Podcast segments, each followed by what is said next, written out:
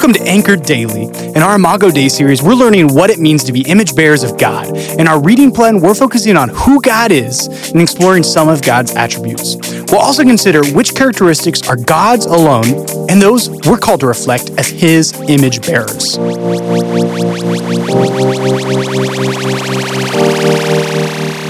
As we continue considering how God is omnipotent, today finds us in the book of Jeremiah chapter 32, verses 17 and 27. Hello, podcast friends and family.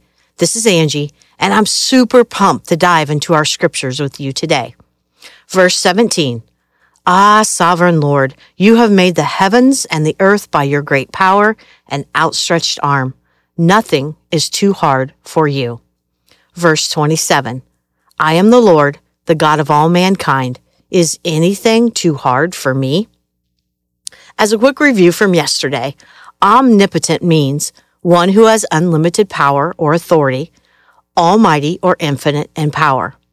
What exactly does that mean? Well, Jennifer Slattery noted, quote, when we speak of God's omnipotence, we're discussing God's limitless power to live out his unchanging character and make good on his promises. In other words, his omnipotence is contained in and expressed through his righteousness, love, mercy, truth, and grace. He cannot and will not do anything contrary to who he is or what he said. End quote. Jeremiah reminds us that God created all things. The scope and depth of his power is above human comprehension. There is nothing, absolutely nothing, that is beyond God's ability.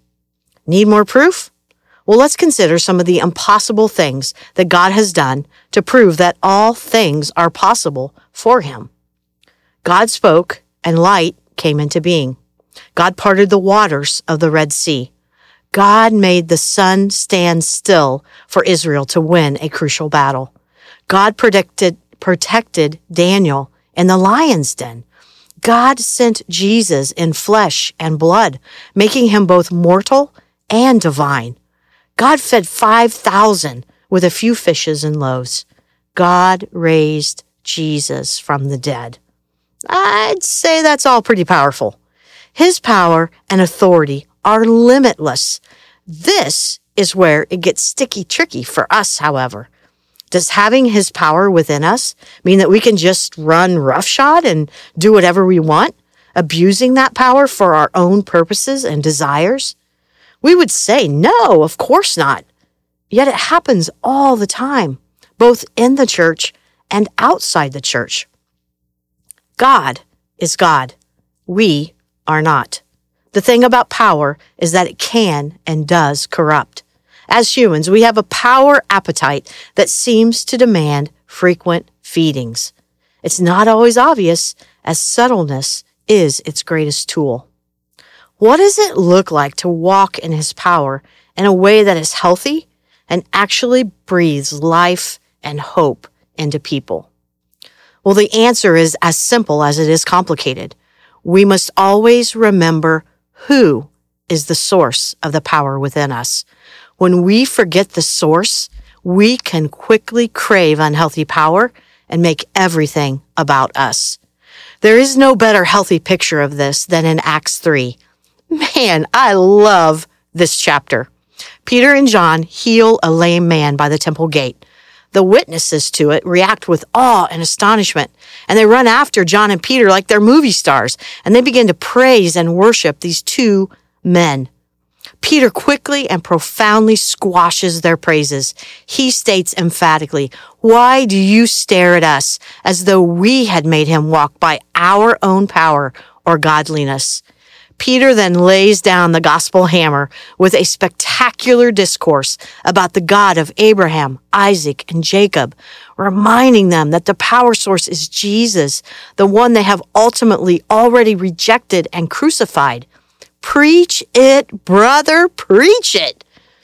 If we believe that God is omnipotent and that his power resides in us through the Holy Spirit, then we can forever tap into that power to help us live in this broken, battered world. We only need a glance at scripture to know that this is truth. For example, God's power within us helps us to endure suffering in the face of persecution. 2 Timothy 1 verses 7 and 8. The Spirit of God gave, the Spirit God gave us does not make us timid, but gives us power, love, and self-discipline. So do not be ashamed of the testimony about our Lord or of me, his prisoner. Rather, join with me in suffering for the gospel by the power of God. 2 Corinthians 12, 9. My grace is sufficient for you, for my power is made perfect in weakness. Therefore, I will boast all the more gladly about my weaknesses, so that Christ's power may rest on me.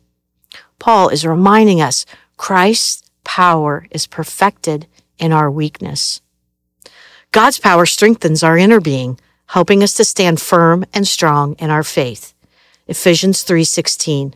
I pray that out of his glorious riches he may strengthen you with power through his spirit in your inner being. And God's power enables us to become a servant of the gospel. Ephesians 3 7. I became a servant of this gospel by the gift of God's grace given me through the working of his power. Boom shakalaka. The saints of old had it right all along when they sang the chorus of that popular hymn. There is power, power, wonder working power in the blood of the Lamb. Where? Not in me, but in Him, in the precious blood of the Lamb. Amen. Thanks for joining us today. Listen in tomorrow as we encourage each other through God's Word. If you haven't already subscribed, please do so because we would love to continue to dive into God's Word with you. We'd also like the chance to connect further with you. If you go to bethel.ch, you will find all sorts of ways to serve, worship, and learn together. Finally, please consider sharing this podcast with your friends by word of mouth or on social media. Thanks again, family. God bless you.